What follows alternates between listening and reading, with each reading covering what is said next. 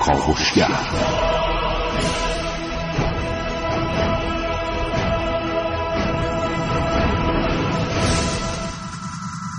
به نام خداوند بخشنده مهربان خانم آقایان دوستان شنونده سلام و صبحتون بخیر.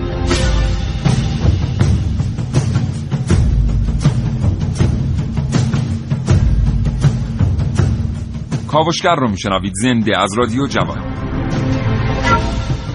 چشماتون رو ببندید رو تصور کنید که ساکن یک شهر بندری هستید. یک شهر بندری که از آشوب و بلوا به دوره و تمام کارشناسان میگن که هیچ وقت هیچ حمله نظامی به این شهر بندری نمی‌تونه اصلا اتفاق بیفته. یه روز صبح با صدای انفجار از خواب بیدار میشید. اتفاقا منزل شما جایی واقع شده که شما می‌تونید حاشیه و نوار ساحلی رو از اونجا ببینید. وقتی که کنار پنجره میاید در کمال حیرت می‌بینید که تعدادی هواپیما به سمت چند کشتی که در بندرگاه پهلو گرفتند حرکت می‌کنن و بعد از اینکه به کشتی ها می‌رسن مسیرشون رو طوری تنظیم می‌کنن که با کشتی برخورد بکنن و به این ترتیب کشتی ها رو غرق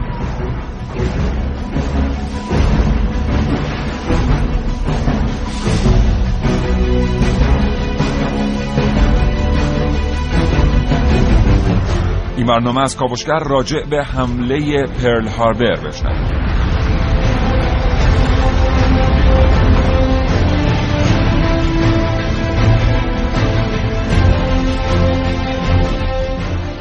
زندگی روزمره کاری باهاتون کرده که دیگه نمی‌رسید. کتابی برق بزنید مجله بخونید روزنامه بخونید برنامه کاوشگر رو. و به طور کلی اصلا رادیو بشنوید. هرچند که هیچ چیزی در زندگی جای کتاب و کتاب خواندن رو نمی‌گیره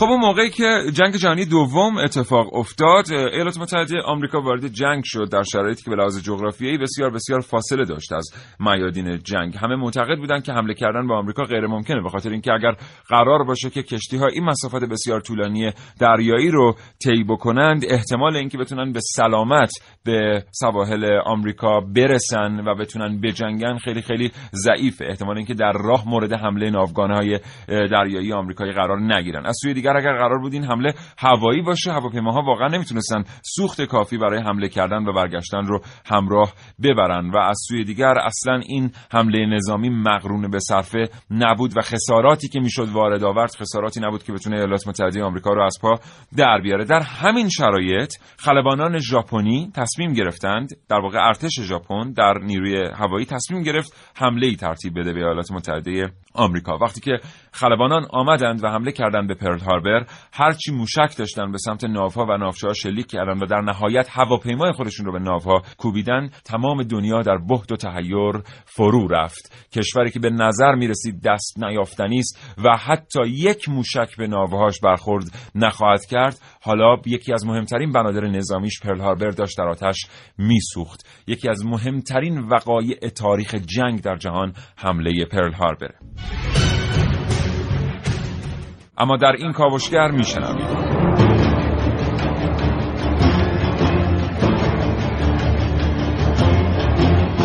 تک سرنشین های ژاپنی در کاوش های امروز من عارف موسوی. پرل هاربر کامیکازه و آنتوان دو سنت اگزوپری با من سعید مولایی. تغییر معادلات. در برنامه که من نازنین علی بدیانی. مطابق معمول هر برنامه محسن رسولی اینجاست تا حاصل پژوهش های خودش رو با شما دوستان به اشتراک بگذاره نقش جاسوسان در ماجرای پرل هاربر با من حسین رضوی. و دو گفتگوی تلفنی تقدیم حضور شما دوستان شنونده خواهد شد. با جناب آقای دکتر صفاری کارشناس مسائل سیاسی و همچنین جناب آقای دکتر آجیلی عضو هیئت علمی دانشگاه علامه در رشته روابط بین خب بریم برنامه رو آغاز کنیم. محسن صبح خیر به نام خدا سلام و صبح بخیر. عرض می‌کنم خدمت همه شنوندگان خوب کاوشگر امیدوارم که هر جا هستن سالم و سلامت باشن از احوال چطور خوبی؟ شما خوبی؟ حمله ای چیزی که بهت نشد. فعلا نه. attack ی متکی. به هر حال میگن مهمترین حملات تاریخ جنگ اون حملاتی بودن که کسی انتظار نداشته که اتفاق بیفتن ولی اتفاق یه. حمله ریز قلبی داشتم هفته پیش ولی خب دیگه. ریز قلبی. ریز قلبی. خب چه خبر امروز؟ خوبی. خودم اه، در مورد جنگ پرل هاربر می‌خوایم صحبت کنیم. جنگی که خود ژاپنیا بهش میگن نبرد زی یا نبرد هوایی ولی خب امریکایی اصرار دارن که بهش بگن نبرد پرل هاربر مثل اینکه دهن پرکنتره هفته دسامبر 1941 رخ میده. تمام ناوگان هوایی ژاپن حمله می‌کنن به ناوگان دریایی امریکا مستقر در اقیانوس آرام و تمام مواضع امریکا تقریبا در این حمله و نبرد از بین میره. خیلی از ناوهای جنگیش خیلی از هواپیماهاش چیزی حدود 188 هواپیمای امریکایی فقط روی زمین نابود میشن. چیزی هم بالا بر مثلا 50 60 تاشون پرواز می‌کنن و در هوا نابود میشن. 360 هواپیمای ژاپنی حمله می‌کنه در نهایت. امریکا 2400 کشته و 1240 مجروح رو دستش میمونه که حالا استفاده های بسیار زیادی از این نبرد برای ورودش به جنگ جهانی دوم می‌کنه. خب کارشناسا نظرات متفاوتی دارن. دو کارشناسی هم که امروز می‌خوایم باشون صحبت بکنیم فکر کنم جفتشون هم هر کدوم نظرات متفاوتی بله، داشته باشن قبلا کارشناسا صحبت می‌کنن. بله. تا جایی که منم می‌دونم که در واقع اختلاف اختلاف نظر وجود داره شدیدا میان کارشناسان در مورد حمله پرل هاربر اما یه نکته در صحبت های محسن بود که من می‌خوام اینجا بهش اشاره بکنم. چرا ژاپنیا بهش میگن نبرد هوایی؟ و آمریکایی ها بهش میگن حمله پرل هاربر خب منطقه یکی از مناطق تحت چیز هوایی بود بله. تحت بخاطر اینکه هوایی منطقه بسیار بزرگیه بله. و ژاپنیا معتقد هستند که با نامگذاری این نبرد به عنوان نبرد هوایی بیشتری از بله. مثلا می‌تونن بگن که ما بله. به منطقه بسیار بزرگی در ایالات متحده آمریکا حمله کردیم بله. آمریکایی‌ها در واقع اصرار دارن بگن پرل هاربر بله. پرل هاربر یه بندریه که صرفا برای پهلو گرفتن شناورهای نظامی ایالات متحده آمریکا طراحی شده است. یک پایگاه هوایی بسیار بزرگ هم با فاصله بسیار کم از این بندرگاه وجود داره. ولی خیلی کوچیکه. واقعیت اینه که پرل هاربر منطقه بزرگی نیست. یک ناحیه بندری کوچیکه. آمریکا بهش میگن حمله پرل هاربر. ولی یه چیزی رو یادمون نره که گران قیمت ترین ادوات جنگی دریایی و هوایی ایالات متحده آمریکا در اون بازه از زمان در پرل هاربر نگهداری بله، شد بله. یعنی ژاپنی ها در انتخاب موضع حمله بسیار دقیق عمل کرده بودن.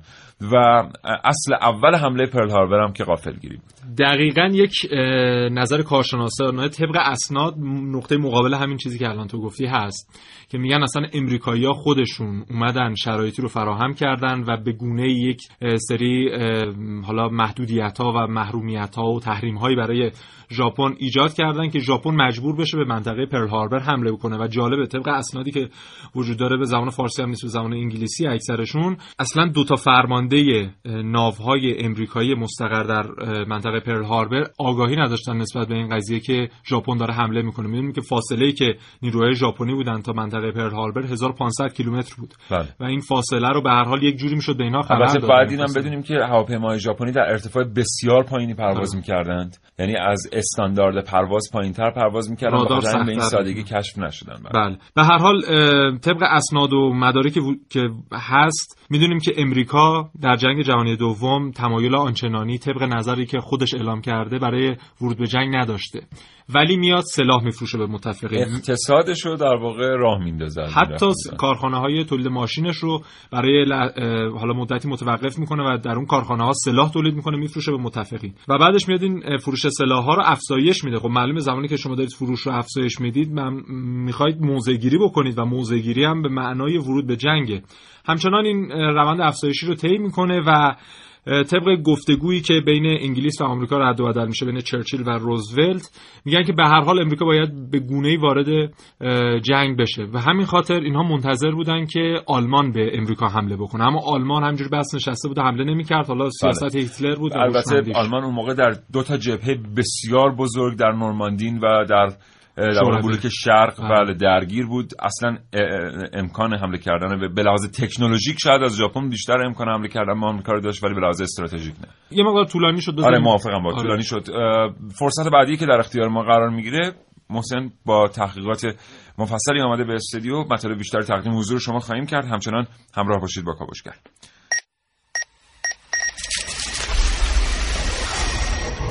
من یک کاوشگرم که کاوش هامو با شیوه های متفاوتی به گوش شما میرسونم. ویدیو شبکه های اجتماعی خبر سینما. با من باشید در کاوشگر جوان. یک هتل کپسولی رو تصور کنید که درست مثل کندوی زنبوره. کپسول های کوچکی رو داره که تک سرنشینه و فقط مخصوص خواب شبانه یک کارمند خسته و سخت کوشه. اما هیچ کجای دنیا هیچ کارمندی همچین شرایطی رو تحمل نمی‌کنه. به غیر از کارمندهای ژاپنی. برخی از پژوهش‌ها نشون میده که هیچ موجود زنده در جهان به اندازه ژاپنی ها کار نمی‌کنن. اونها معمولا هر روز چهار ساعت اضافه تر کار می‌کنن و این وسط یک ساعت هم وقت دارن که به خونه برسن و استراحت کنن. پس در نتیجه وقتشون رو هدر نمیدن و از هتل های کپسولی استفاده می‌کنن. به این صورت شب رو اونجا سپری می‌کنن و فردا دوباره کار شروع میشه. این مثال کوچکی است از یک مسئله بزرگ. قطعا ژاپنی ها این مردمان سختگوش اگه هدفی داشته باشن بیشک برای رسیدن بهش تمام تلاششون رو می‌کنن. و قطعا پشت تلاش این کارمندهای ژاپنی هدفی نهفته است.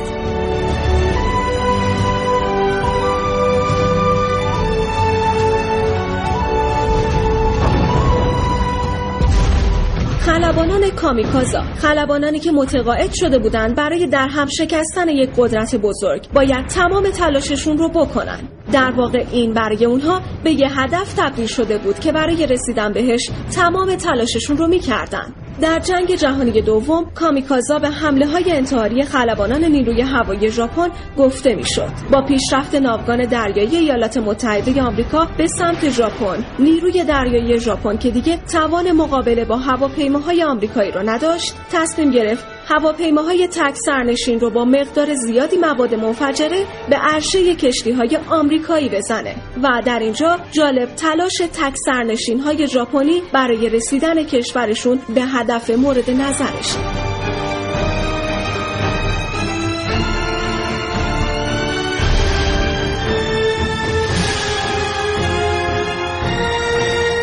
عارف موسوی کاوشگر جوان.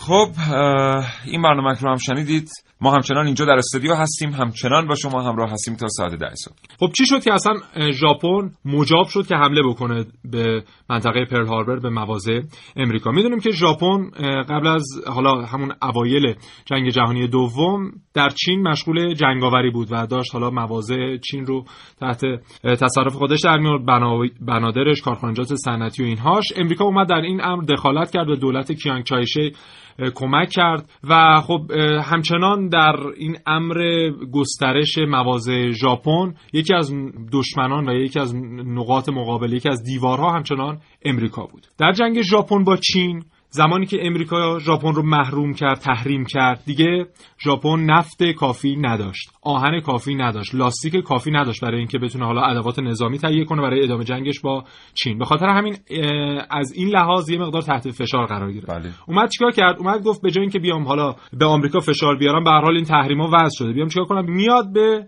اندونزی حمله می‌کنه می‌دونیم که اندونزی اون موقع تحت تصرف انگلیس و امریکا بوده و خیلی از بنادری که حالا مال امریکایی‌ها و انگلیسی‌ها در منطقه بله. حوزه اندونزی بوده اون موقع خیلی پتانسیل اینو داشته که ژاپنیا برن و مواد اولیه حالا بله. مورد نیازشون مثل آهن لاستیک و نفت و اینها رو از اونجا تهیه یادمون نره که سال 1940 خب. آمریکا طرح اقتصادی رو آغاز کرد برای اینکه بخش اعظمی از صنایع های تک خودش رو انتقال بده به دو کشور اندونزی و سنگاپور بله. و این چیزی که امروز شما به عنوان سنگاپور می‌بینید در دنیا حاصل اون طرح در واقع. و به همین دلیل انبارهای بسیار بزرگی وجود داشت اونجا که مواد اولیه کافی برای تولید ادوات نظامی درش انبار شده بود. به خاطر بله. همین هدف خیلی خوبی بود. و چون آمریکا زینف بود در منطقه سنگاپور و اندونزی میاد و طرحی میریزه و حالا این فکر می‌کنم واقعا یک نقشه بود که امریکا طراحی کرده بود که ژاپن معطوف بشه ذهنش در مورد همون حالا سنگاپور و اندونزی و اینها.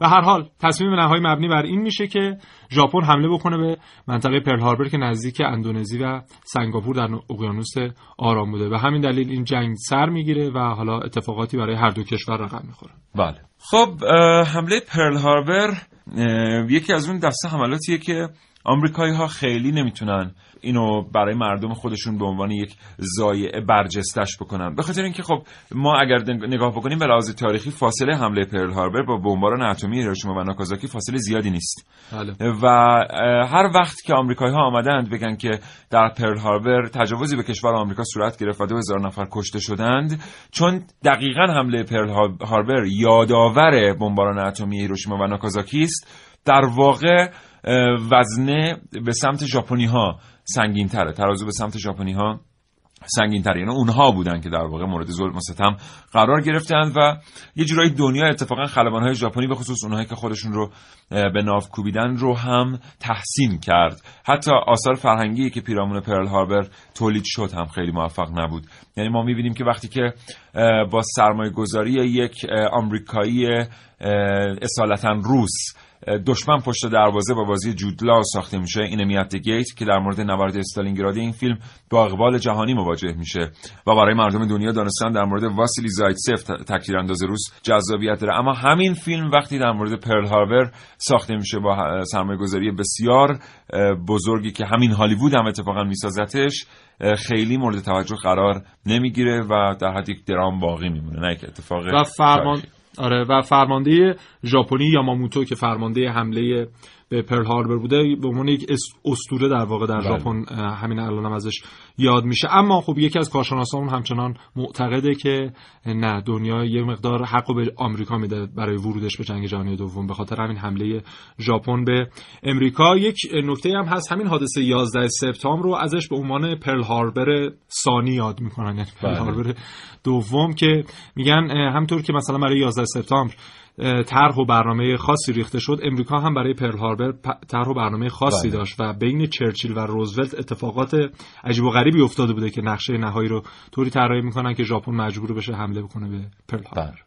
به هر ترتیب اینا تئوری های تاریخی است و خیلی هاش می‌تونه ریشه در واقعیت داشته باشه. و وقتی در مورد یه موضوع تاریخی محسن اختلاف نظرهای اینجوری وجود داره دانستن در موردش جذاب آره میشه. خب یه گفتگوی تلفنی محسن رسولی برای شما مهیا کرده محسن. بله با آقای با- با آقای دکتر صفاری. کارشناس مسائل سیاسی هستن. گفتگو جالبیه بریم بشنویم. بریم بشنویم گفتگو رو برمیگرد آقای دکتر صفاری کارشناس علوم سیاسی و روابط بین الملل سلام صبحتون بخیر. سلام علیکم و رحمت الله حالتون خوب آقای دکتر؟ ما در خدمتیم. ممنون که این ارتباط پذیرفتید آقای دکتر. خواهش می‌کنم. زنده باشید.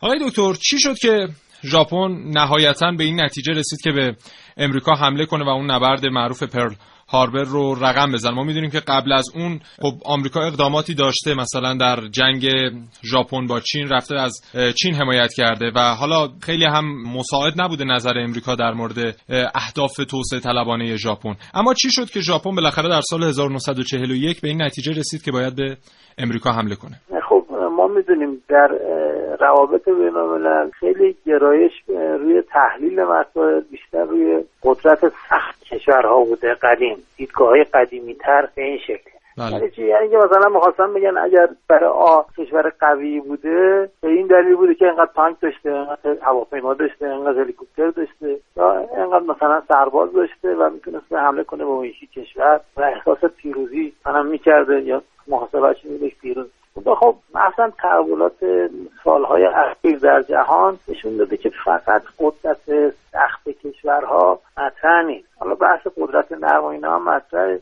و از اون مهمتر بحث های هویتیه. سالهاست کشور خودمون هم شاید بهش اعتقاد داشتیم بله. اینه. یعنی کشوری که از نظر هویتی احساس کنه که توانایی این رو داره تاثیرگذار باشه بر معادلات جهانی یه یه جور کشور میشه تو این دنیا. بله. اما اینکه این امکانات مادی و نمی‌دونم توپ و تانک داشته باشه یا نداشته باشه. هویت خودش چه هویتی؟ و کشوری هم که از نظر هویتی حس کنه که اصلا نباید مداخله کنه تو جای دیگه. باید سرش خودش باشه بره دنبال اقتصادش بره دنبال مسائل غیر بین المللی این هم یه جور دیدگاه. بله. ژاپن اتفاقی که در موردش افتاده از نظر هویتی ما می‌تونیم ژاپن رو به دو دوره تقسیم کنیم. یه نخست وزیری ژاپن داره بعد از جنگ جهانی دوم به اسم یوشیدا. بله بله. این یوشیدا یه نظریه داره که بهش میگن دکترین یوشیدا یا نظریه یوشیدا.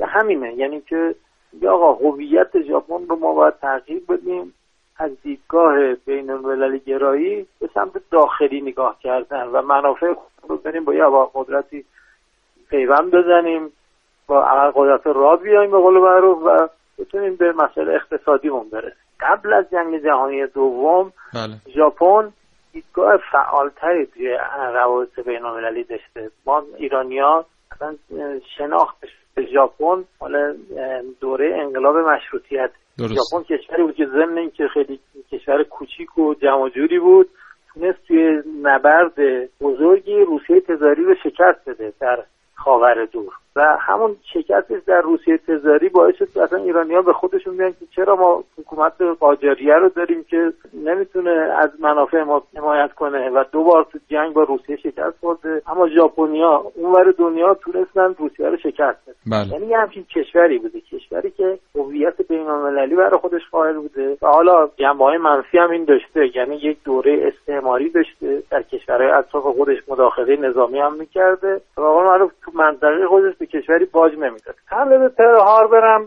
به همین ترتیبه. یعنی به هر حال این کشور در دوره جنگ جهانی دوم بالاخره همه می‌دونن. آمریکا تحت تاثیر سیاست انزواگرایی که داشت دکترین مونروه که معروفه بله. قدیم الایام به فکر این بود که در قاره آمریکا محصور باشه. در جنگ جهانی اول و جنگ جهانی دوم در اوایلش خب مداخله نمی‌کرد. توی مسئله بحران های بینالمللی. درسته جنگ جهانی دوم مداخله نکرده بود منتها عملا به خاطر همراهی که با انگلیس و حالا کشور اروپای غربی داشت یه تضییقات اقتصادی یه محاصره دریایی رو قائل شده بود هم برای آلمان هم برای ژاپن که متحدان آلمان بودن توی جنگ جهانی دوم. و این فشارهای اقتصادی باعث شده بود که اینا نتونن به اهداف خودشون تو جنگ برسن. در نتیجه بالاخره ژاپنیا اومدن یه طراحی خیلی دقیقی کردن فرمانده ژاپنی که واقعا با یه حمله قافلگیرانه بخش مهمی از نیروی دریایی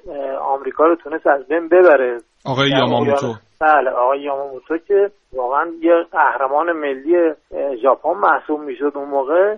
درست. که این حرکت رو انجام بدن و در حال مهم احساس هویتی بود که ژاپن اون موقع داشت و بعد از جنگ جهانی دوم به دلایل مختلف این هویتش رو سعی کرد تغییر بده. حالا البته به نظر می‌رسه در سالهای بعد که حالا ما الان داریم نزدیک میشیم به سالهای کنونی خودمون اسم میشه که این ژاپن داره یه تغییراتی هم داره هویتی به خودش میده که باز بره به سمت مداخله بیشتر توی مسائل بین‌المللی. حتی مثلا سالهای پیش خیلی یادشونه که ژاپن اومد از سازمان ملل درخواست کرد که عضو دائم شورای امنیت بشه. بله. یعنی دیگه از این حالت انزواگرایی داره خودش رها می‌کنه تا حدودی. به هر حال اون هویت بحث مهمیه. می‌تونه یه مثل موتور محرکه باشه که توی تحولات بینالمللی تعیین کننده است و دستگیری کشورها رو معلوم می‌کنه. امکانش هست که اصلا این نبرد از سوی خود امریکا طراحی شده باشه؟ این خیلی کشورها درسته که ممکنه با بروز یه بحرانهایی یه فوایدی گیرشون بیاد. تا این بحران ها رو اگر شما توی کفه ترازو قرار بدید اصلش رو. بله. و اینکه اصلا این نباشه چقدر به نفع اون دولت به نفع اون کشور بوده تهش به این نتیجه می‌رسید که آقا بالاخره این کشور براش فایده نداشته. حتی هر چقدر بهره برداری کرده باشه از این قصه واقعا براش فایده مثلا آمریکا توی پرل هاربر واقعا بخش مهمی از نیرو دریاییش نابود شد. درسته. و اصلا پرستیژ بین‌المللیش به زیر سوال رفت. در مورد 11 سپتامبر هم باز همین جوریه. یعنی به هر حال که یه بهره برداری یه دولت از یه اتفاقی می‌کنه بعد از اون اتفاق یه بحث یه بحث دیگه که از اول بخواد بیاد اینو خودش یه ضربه بزرگ امنیتی به خودش بزنه مشکلات عدیده برای خودش درست کنه که مثلا حالا بعدا می‌تونه از این بهره برداری کنه یا نه. به نظر من مدیریت پس از بحران این کشورهاست که می‌تونن یه فوایدی نصیب خودشون بکنن. دقیقا می‌خواستم به همین مطلب برسیم. همین بحث مدیریت بحران که در کشورهای مختلف می‌بینیم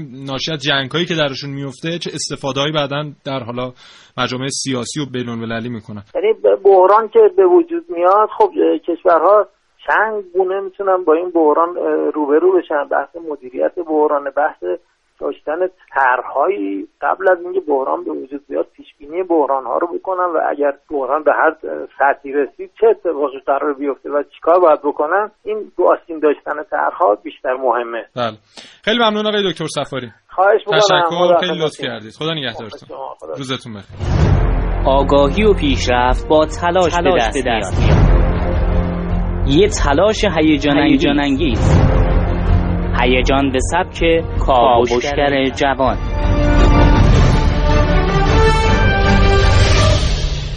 صبح یک شنبه هفتم دسامبر 1941 ساکنین بندر هنوز در خواب هستند.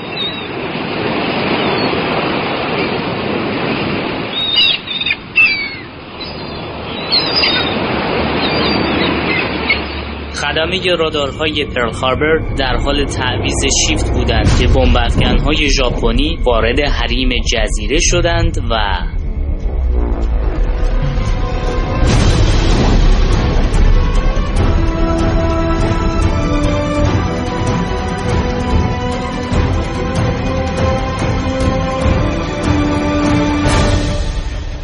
ژاپن موفق شد با یک حمله ضربه شدیدی به نیروی دریایی آمریکا در اقیانوس آرام وارد کنه. اما این نقشه چطور برنامه ریزی شد؟ شش سال قبل از حمله به پرل هاربر یک خانواده آلمانی از آشنایان جوزف گوبلز وزیر تبلیغات هیتلر وارد هاوایی شدند. برنارد کوهن به همراه همسرش فریدل و دو فرزندش تصمیم گرفتند برای سرویس مخفی ژاپن جاسوسی کنند. فریدل بعد از اقامت در پرل هاربر منزلش رو به محولی برای همسران افسران نیروی دریایی تبدیل کرد. زنها در مهمانی ها هر خبری که از شوهرهاشون میشنیدن بازگو می‌کردند.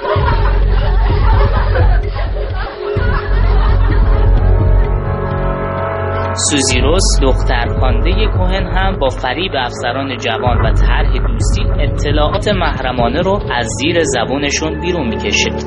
های آمریکایی پسر کوچکی رو به خاطر میارن که لباس ملوانی میپوشید و با شیرین زبونی درباره کشتی های بزرگ سوال می‌کرد. کوهن اطلاعات محرمانه رو به کمک اعضای خانواده ثبت می‌کرد و زمانی که مأمور حرفه‌ای ژاپنی تاک اویوشیکاوا در بهار 1941 وارد پرل هاربر شد. به وسیله یک چراغ قوه مخصوص از اتاق زیرچیخونی خونش اطلاعات رو به یوشیکاوا ارسال می‌کرد.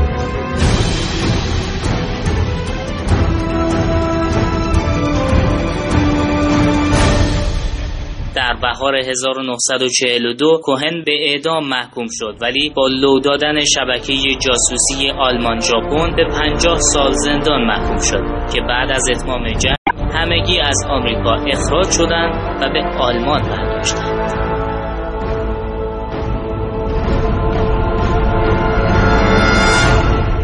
یه بار دیگه سلام می‌کنم به شما که همین الان به جمع شنوندگان رادیو جوان پیوستید و برنامه کاوشگر را دنبال می‌کنید هر جای این کشور چهار فصل هفت اقلیم که صدای ما رو دریافت می‌کنید امیدوارم خوب و خوش و خورم باشید.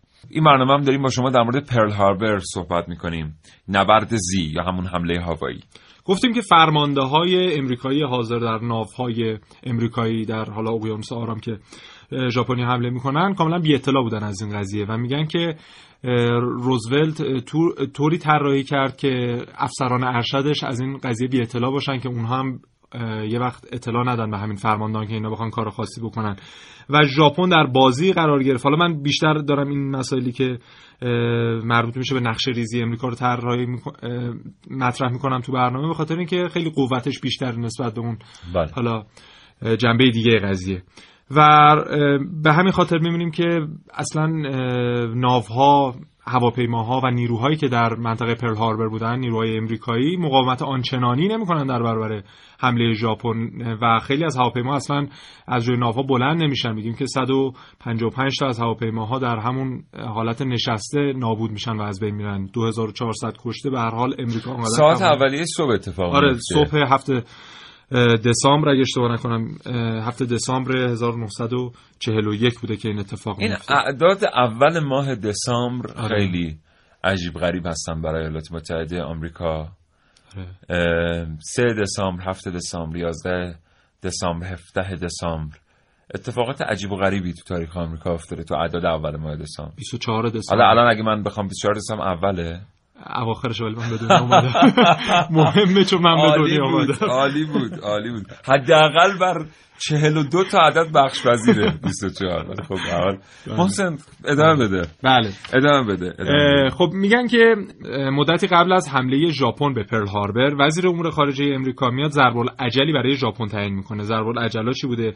یکیش این بوده که مثلا ژاپن باید حتما از چین خارج بشه یا مثلا از حمله به هند باید خودداری بکنه و همه اینها محدودیت هاییه که ژاپن رو مجاب می‌کنه برای حمله به پرل هاربر. و جالبه فکر می‌کنم دو ماه قبل از همین حادثه هم سفیر امریکا در ژاپن هشدار رو میده به مقامات امریکایی. حالا شاید اونم از قضیه روزولت و چرچیل آنچنان مطلع نبوده که آقا این تحریمایی که شما وضع کردید حتما نهایتا به یک هاراکیری ملی تبدیل خواهد شد و حتما ژاپن یکی از مواضع ما رو داره رصد می‌کنه و بهش حمله خواهد کرد. ولی خب به هر حال این اتفاق افتاد و در تاریخ هم ثبت شد. بله.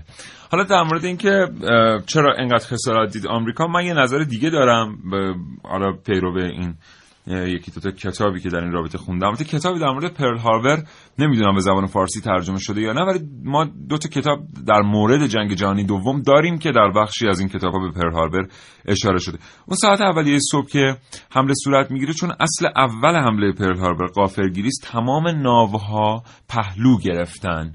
هیچ ناوی در واقع در حالت دوره از اسکلت بندرگاه نیست. و این سخت می‌کنه بلند شدن هواپیما از روی ناو. چون ناوها باید به یک آرایشی در بیان که بله. بتونن در واقع. هواپیما پرواز بکنن. از اون سو چون هواپیماهای ژاپنی همونطور که قبلا اشاره کردم در ارتفاع بسیار پایینی پرواز می‌کنن پایگاه هوایی مطلع نمیشن از اینکه این هواپیماها دارن نزدیک میشن. هرچند که خود این باز محل سواله. تا کی خبردار نمیشن؟ آیا مثلا دیگه وقتی هواپیما می‌رسن به فاصله 100 مایلی هم خبردار نمیشن؟ دیگه اون موقع حداقل باید تعدادی از این هواپیما از زمین بلند بشن که البته میشن.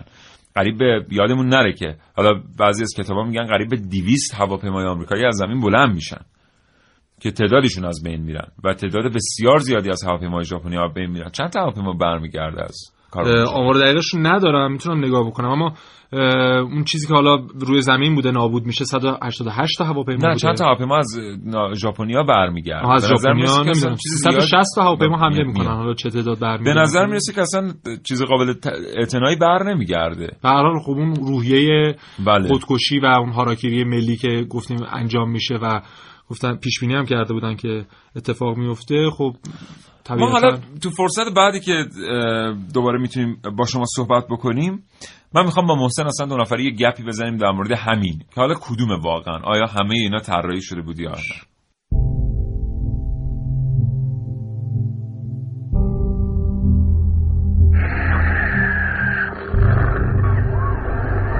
نبرد پرل هاربر در هفته دسامبر سال 1941 و با پیروزی مطلق ژاپنی ها به پایان رسید. اما دو سال بعد شرایط کاملا به گونه دیگری ادامه میافت هرچند که در چند ماه اول جنگ آلمان، ایتالیا و ژاپن شاید اگر بد شانسی نمی آوردن الان فاتح تمام دنیا بودن اما به مرور ورق کاملا برگشت.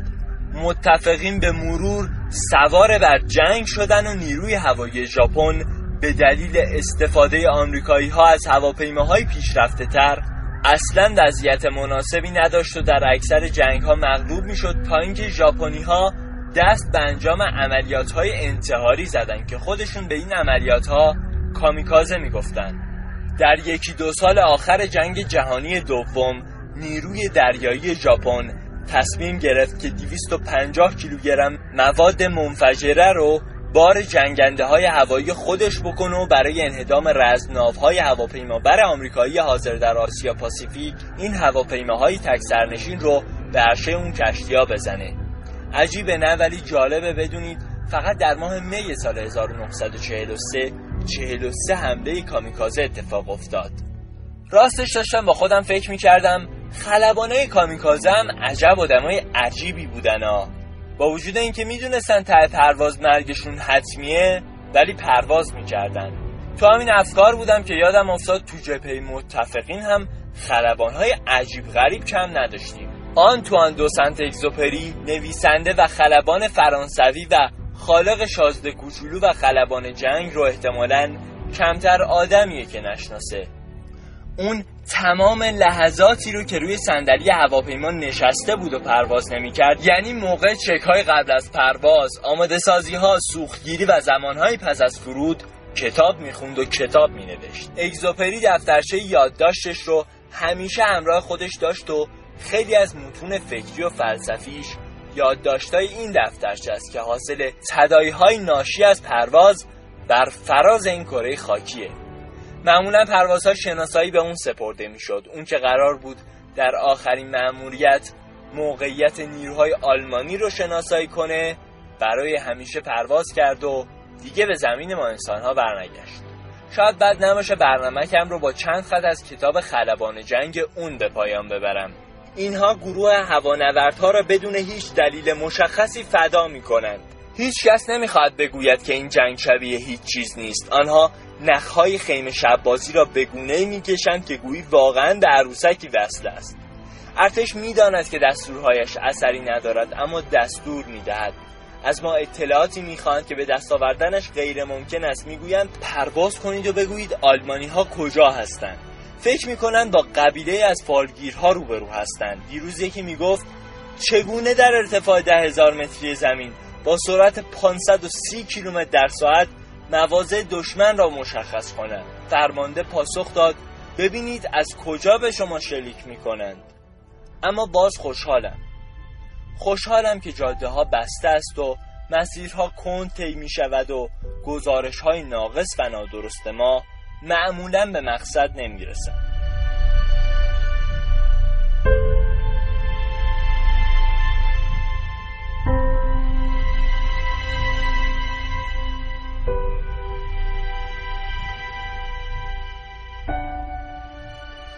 خب همچنان شنونده کاوشگر هستیم. محسن می‌دونی من مشکلم با این طرز فکر چیه؟ این طرز فکر که همه چیز طراحی شده بود. من هیچ مشکلی باش ندارم. نداری اصلا. ولی من مشکل دارم. چیه مشکلت؟ مشکلم اینه که درسته که میشه کلیت یک مفهوم رو یک کانسپت رو یک اتفاق رو یک حمله رو طراحی کرد. مثلا ما میگیم ایالات متحده آمریکا به هر حال مسیر رو به سمتی پیش برد که ژاپنیا حمله بکنن بهش. خب. ولی اینکه چگونه این حمله اتفاق افتاده و چه رفتاری رو اون آدمهایی که پشت سکان هواپیماها نشسته بودن از خودشون نشون دادن این قابل طراحی نیست. ببین خب امریکا در اتاق فکر خودش می‌دونست که این رو طراحی کرده برای ژاپن که بیاد حمله کنه به این منطقه. ژاپنیا که از این مطلع نبودن ژاپنی حتی میرن مذاکره هم می‌کنن. متوجهم. من می‌خوام بگم که اون چیزی که دنیا رو به بهت فرو برد حمله هواپیماهای ژاپنی با خلبان هواپیما به ناو بود. نه حمله پرل هاربر. به هر ترتیب این که به ایالات متحده آمریکا حمله بشه در سالیان جنگ جهانی دوم نه موردی بود که بتونه مردم فرانسه رو بهت زده کنه نه مردم آلمان رو.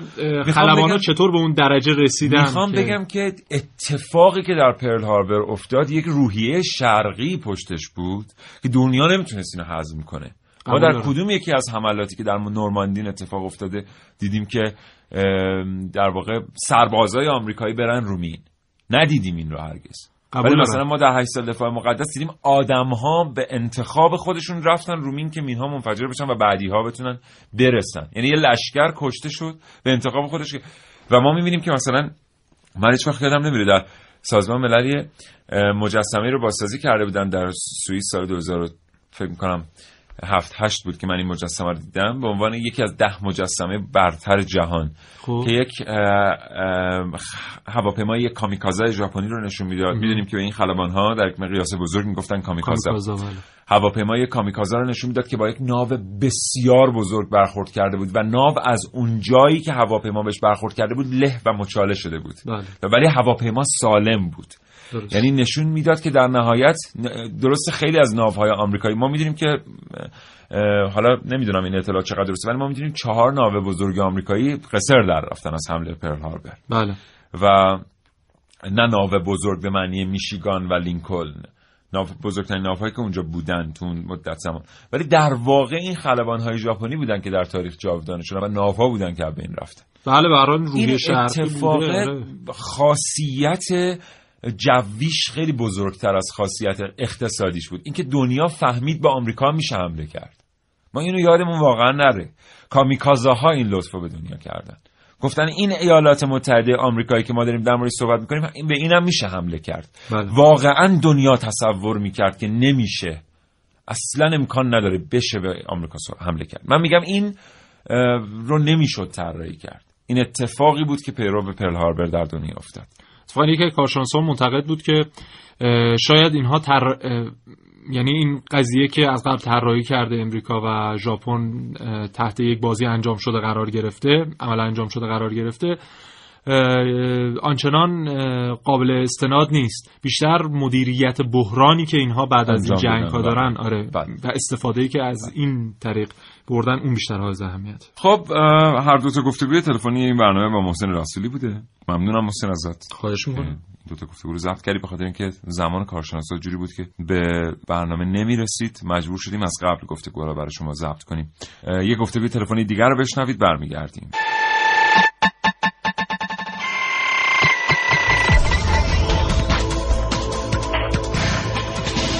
کاوشگر. آقای دکتر آجیلی استاد روابط بین الملل دانشگاه علامه طباطبایی پشت خط هستن. آقای دکتر سلام صبحتون بخیر. بسم الله الرحمن الرحیم. بنده خدمت شما و شنوندگان عزیز. عرض سلام و وقت بخیر دارم. سلامت باشید. حالتون خوبه؟ متشکرم. زنده باشید. آقای دکتر چه شد که ژاپن نهایتا به این نتیجه رسید که باید به امریکا حمله کنه؟ آیا همش نقشه و برنامه امریکا بود برای اینکه بتونه شرایطی رو فراهم کنه که مظلوم واقع بشه برای توجه مجامع بین المللی به سمت خودش برای ورود به جنگ جهانی دوم؟ ببینید از هر دو طرف عواملی تاثیر گذاشتن در حمله ژاپن به پرهالبر از طرفی آمریکایی ها بنای ورود به جنگ نداشتند و در شرایطی که نیروهای متفقین در اروپا در حال شکست خوردن بودن کیل نخست وزیر وقت بریتانیا بله. سفر یک ماهی به آمریکا داره تا آمریکایی ها رو راضی به ورود به جنگ جهانی کنه نهایتا با کارهایی که سرویس های امنیتی انگلیس انجام دادن سرویس امنیتی ایالات متحده سیا رو متقاعد کردند که ژاپنی ها و آلمانی ها اینها می‌خوان به آمریکا حمله بکنن بله. لذا شما بل اجبار باید وارد جنگ بشید در واقع به نوعی این سرویس های امنیتی مثل این جریان جنگ سال 2003 که آمریکا و انگلیس به عراق حمله کردن برای سقوط صدام بله. سرویس های امنیتی بهشون گفته بودن که اونجا صدام به دنبال تسلیحات هسته‌ایه. اومدن جنگ کردن صدام رو ساقط کردن و گشتن گفتن نه پیدا نکردیم و سرویس ها ما رو به خطا انداختن. شرایط بود یعنی سرویس های امنیتی بریتانیا به نوعی دام پهن کرده بودن تا آمریکایی ها وارد جنگ بشن. چون بدون ورود آمریکا اینها نمی‌تونستن در واقع جلوی ماشین جنگی آلمان رو بگیرن لذا این تحریک وجود داشت در دوره روزولت اما بله. اتفاقات دیگری هم متعاقب این تحریکات افتاد یکی این بود که آمریکایی هایی که علالقاعده باید اعلام بیطرفی می‌کردن در جنگ صادرات نفتی که اون موقع به ژاپن داشتن رو قطع کردن و ژاپن بله. به نوعی نیاز داشت به این نفتی که داشت از آمریکا وارد می‌کرد. وسط جنگ صادرات نفت آمریکا به ژاپن قطع بشه این به نوعی برای ژاپنی ها به مسابه دیگه طرفداری آمریکا در جنگ در واقع به نفع یکی از محورها بود. بله. کار دیگه ای که آمریکایی انجام دادن در تحریک مانورهای نظامی کشتی های جنگیشون در های جنوبی ژاپن بود که باز ژاپنی ها در واقع به نوعی احساس می‌کردن که آمریکا دیگه وارد صف بندی شده. پس چطور با این اوصاف میگیم که امریکا تا اون زمان هیچ احتیاج یا هیچ نیازی نداشت برای ورود به جنگ و هیچ تمایلی نداشت در صورتی که هم سلاح آمریکایی ها اساسا تمایلی نداشتن نمی‌خواستن وارد جنگ شن. منتهاش به تحریک بریتانیا به این نتیجه رسیدن که احتمالا آلمان و ژاپن می‌خوان حمله بکنن. به عبارتی متقاعد کردن آمریکایی ها رو که باید وارد جرگه محور متفقین بشن. بعد از اون بود که آمریکایی ها صادرات نفتشون رو قطع کردن به ژاپن و به نوعی مانورهای نظامی در دریاهای جنوبی ژاپن برگزار می‌کردن که ژاپنی ها به این نتیجه رسیدن که مثل اینکه آمریکا وارد یکی از محورها شده.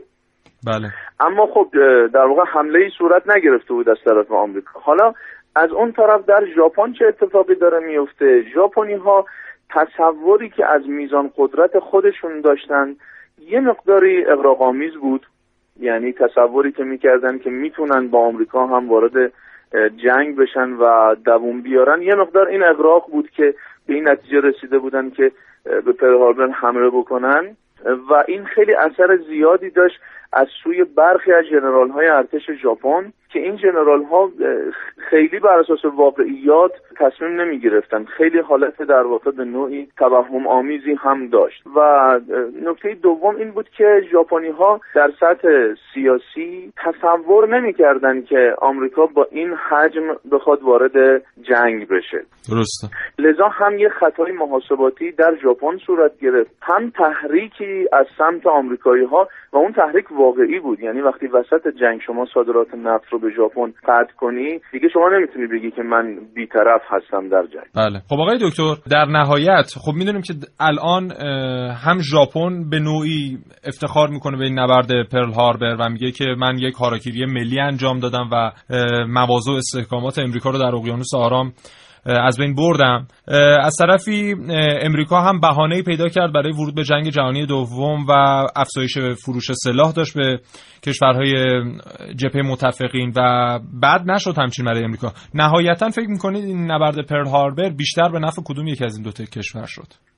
ببینید خب کاملا روشنه با توجه به اینکه در ژاپن محاسبات درستی صورت نگرفته بود و آمریکایی ها در واقع به نوعی اسناد تاریخی نشون میدن که به پرهالبر به عنوان یک دام بود. یعنی به عنوان یک حالا به تعبیر ما میگن مثلا دون پاشیده. بله. یه عده‌ای قربانی شدن این وسط. اما اون محمل لازم یا اون بهانه لازم برای ورود به جنگ اون هم به صورت وسیع به نوعی فراهم شد. اما اینکه بگیم آمریکایی ها متمایل به ورود بودن در نتیجه این فضا رو فراهم کردن من عرض می‌کنم نه چنین نیست. واقعا به متقاعد کردن انگلیسی ها آمریکایی ها رو که شما باید وارد جنگ شید. والا در دوره روزولت همچین بنایی نبود که مثل جنگ اول جهانی بخوان ورود کنن به جنگ. ولی خب مطابق سوال شما در نهایت الان در عرصه بین المللی تاریخ نگارا در مورد جنگ دوم جهانی به نوعی در واقع حق رو به آمریکایی ها میدن که خب از سمت دول متحدین به سرزمینش حمله شده بنابراین اون هم وارد جنگ شده. شما دقت بفرمایید وقتی که ژاپن به پرل حمله کرده علل قاعده اگر آمریکایی ها نمی‌خواستن وارد جنگ جهانی بشن بله. باید پاسخش رو به ژاپن می‌دادن اما در اصل آمریکایی ها بیشتر احتمامشون آلمان شد و جبهه نورماندی رو اصلا منطقه اقیانوس آرام رو ترک کردن بله. بله. بله.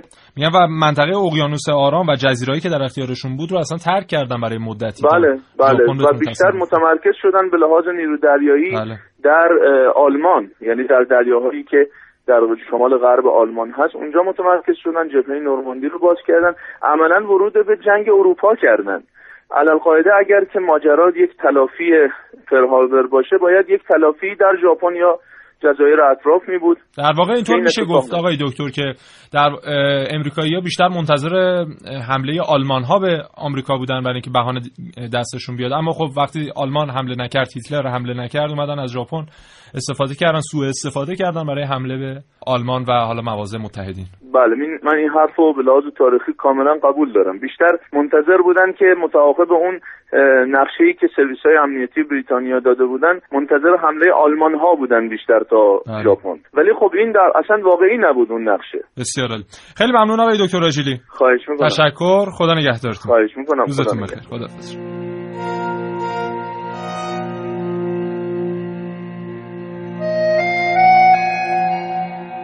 دستور کتبی را گرفت و نشست روی صندلی. دستهایش را پشت سرش حلقه کرد و انگار که دل درد داشته باشد روی زانوهایش خم شد. فکر کرد برود بگوید دندانش درد می کند و نمی تواند پرواز کند. یا اصلا بگوید مچ دست راستش آسیب دید و هدایت هواپیما برایش سخت است. از آخرین باری که این چنین نامه ای را به دست گرفته بود چند ماهی میگذشت. چند ماه بیداری شبانه لرزش دست خیره شدنهای ناگهانی به سقف. از اعلام اختراع هر هواپیمای نظامی در اخبار تنش میلرزید و از لای دندانهای به هم فشردهاش صدایی می‌گفت این همه دنیا دم از هوش مصنوعی می‌زنه. کوپ است با صدای دوستش به خودش آمد. به سختی میشنید که می‌گفت باز که تو نامه به دست عین مرغ پرکنده نشستی اینجا شغلت دیگه داری دفاع می‌کنی از مردمت. سرش رو بالا آورد. همینطور که چشمانش سیاهی می‌رفت گفت پس اون دوتا چی؟ اون دوتا که تو میگه روبرو نشستن اونا مثل من خلبانن. دوستش نشست و گفت ببین حق با توه. ولی دو تا آدم کشته میشن در عوض هزار تا آدم دیگه زن مرد بچه اون پایین راحت نفس می‌کشن. بعد از این همه سال هنوز دو دوتا چارتا نشده؟ با لبه کفشش محکم به دیوار کوبید و نامه را توی دستش فشار داد. معادلات را عوض کرد و بالاخره زیر لبی گفت من ریاضیم خوبه ولی این بار دو منهای دو میشه هزار.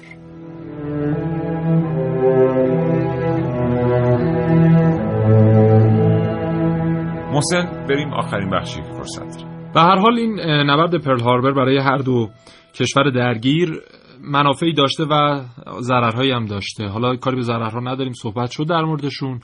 نتایج اولیه‌ای که مثلا برای ژاپن حاصل شد این بود که ناوگان آمریکا تو اقیانوس آرام کاملا فلج شد تونست بیشتر موازش رو گسترش بده. ژاپن تایلند با ژاپن متحد شد انگلیس از برمه خارج شد. تونست سنگاپور و اندونزی رو ژاپن فتح بکنه و همراه کنه با خودش از منابعش استفاده بکنه. جزایر امریکایی و انگلیسی که توی اقیانوس آرام بودن اینها تخلیه شدن از نیروهای انگلیسی و امریکایی. و هر حال این نتایج اولیه برای ژاپن بود. اما خب امریکا هم نهایتا سوء استفاده کرد برای اون حمله اتمیش به ژاپن. نهایتا سوء استفاده کرد برای حملش برای ورودش به جنگ جهانی دوم. و همین الان هم فکر می‌کنم همچنان داره سوء استفاده می‌کنه. بله. متشکرم حسین از تو سپاسگزارم. آمدی به استودیو. لطف کردی. با تو خداحافظی خدا دوستان شنونده متشکرم از همراهی شما تا این لحظه با برنامه کاوشگر. امیدوارم از این برنامه لذت برده باشید پسندیده باشید برنامه رو. تا فرصت دیگه شاد و تندرست باشید. انشالله. خدا نگهدار.